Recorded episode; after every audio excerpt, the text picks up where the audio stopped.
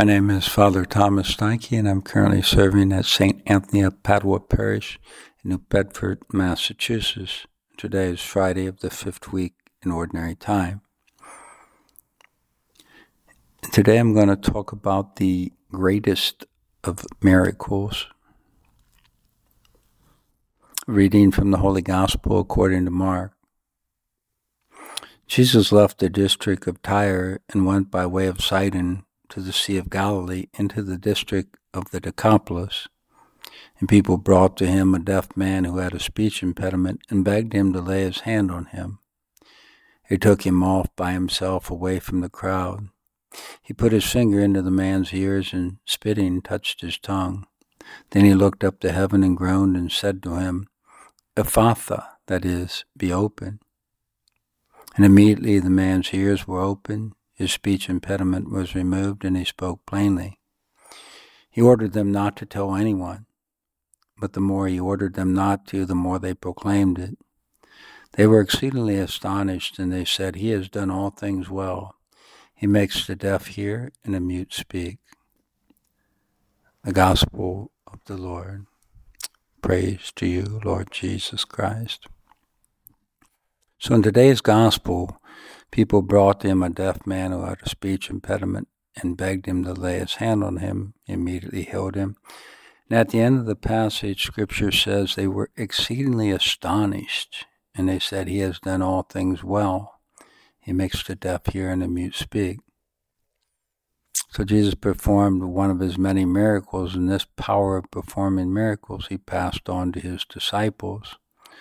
When Luke was describing the ministry of Paul and Barnabas at Iconium, he said that the Lord confirmed the message of his grace by enabling them to do miraculous signs and wonders. So today I want to talk about miracles and the effect they have on our faith. A miracle can be defined as a sensibly perceptible effect surpassing at least the powers of visible nature produced by God to witness to some truth or testify to someone's sanctity. So, on account of the miracles God does, St. Thomas says that it's not foolish to assent to the truth of the Catholic faith, even though there is no sense perceptible knowledge for human reason to use as evidence in connection with the mysteries of our faith.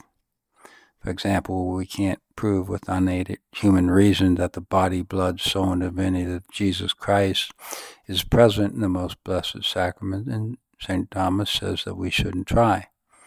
If we do, he says, we will give reasons that are not persuasive, and unbelievers will laugh at us. Nevertheless, God reveals the truth of his teachings by what Thomas calls fitting arguments in order to confirm those truths that exceed natural knowledge.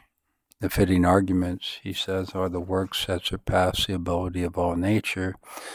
Thus, there are the wonderful cures of illness, there's the raising of the dead, etc.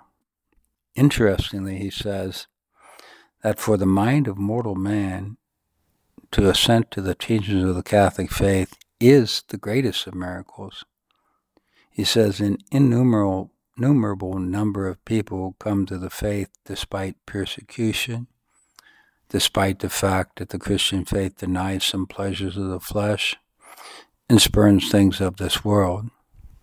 More specifically, he says, quotes, this wonderful conversion of the world to the Christian faith is the clearest witness of the signs given in the past, so that it is not necessary that they should be further repeated since they appear most clearly in their effect. For it would be truly more wonderful than all signs if the world had been led by simple and humble men to believe such lofty truth, to accomplish such difficult actions, to have such high hopes. Yet it is also a fact that even in our own time, God does not cease to work miracles to his saints for the confirmation of the faith. So what Aquinas is saying is that it's truly beyond natural comprehension that anyone should accept a teaching that's so contrary to the senses and to the, what the world teaches. To accept the teachings of the Catholic Church requires a dramatic change in the way in which one lives. such as rejecting the pursuit of earthly pleasures and riches in favor of something that is in the future, is unseen, and is taken on faith. Aquinas' position reminds us that we should not forget that miracles cannot really be fully understood except in the context of faith. So, what is the relation of miracles to non believers? Well, non believers, by the very fact that they are non believers, prove that they do not possess the life of God in their soul. They don't have the gift of faith, and thus they are not capable of believing the lofty truth as taught by the Catholic faith. But they can still reason, and one of the most common ways that people come to the faith is through the miracles they witness within the church. As noted above, we're not foolish to believe, even on a natural level, throughout the history of the church, there have been so many supernatural miracles performed by followers of Jesus Christ, the reading of souls, incorrupt bodies of saints, miraculous healings, and miraculous conversions that are compelling evidence that there's something greater than man at work here. God can and does use these miracles to lead people to confession and frequenting the sacraments. So I remember uh, someone brought a book to me to bless about the power of the Eucharist and said he wanted to give someone who didn't have faith. And after a brief discussion, I suggested maybe a book about Eucharistic miracles might be better proportioned to him. Even people who are far away from God are sometimes fascinated by the miracles within the church, and these can be instruments God uses to lead them to confession. Nevertheless, the most compelling miracles for you and I are the wonders He works within our souls. These should make us the most eloquent, eloquent witnesses. We are to profess our faith in the real presence of Jesus Christ by the transforming effect He has had in our lives. Everybody tells me their spiritual life goes better when they go to daily Mass, and I know this from my personal experience. The more time I spend in adoration, the more time I the more rosaries I pray, the uh, and the more fervently I receive Holy Communion, the better my spiritual life, and that's true for everybody. So we need to become witnesses to these miracles of grace that Jesus Christ has worked in our souls.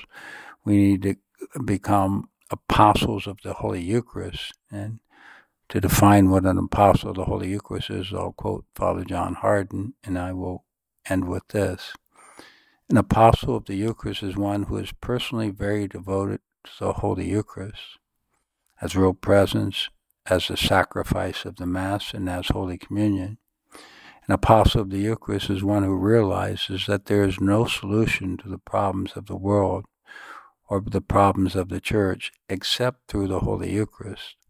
An apostle of the Eucharist is one who does everything in his power by word and example to promote a deeper faith in the Eucharist as present sacrament, as sacrifice sacrament, and as communion sacrament.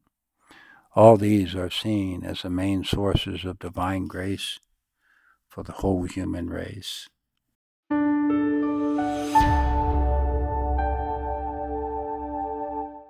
Thank you so much for listening.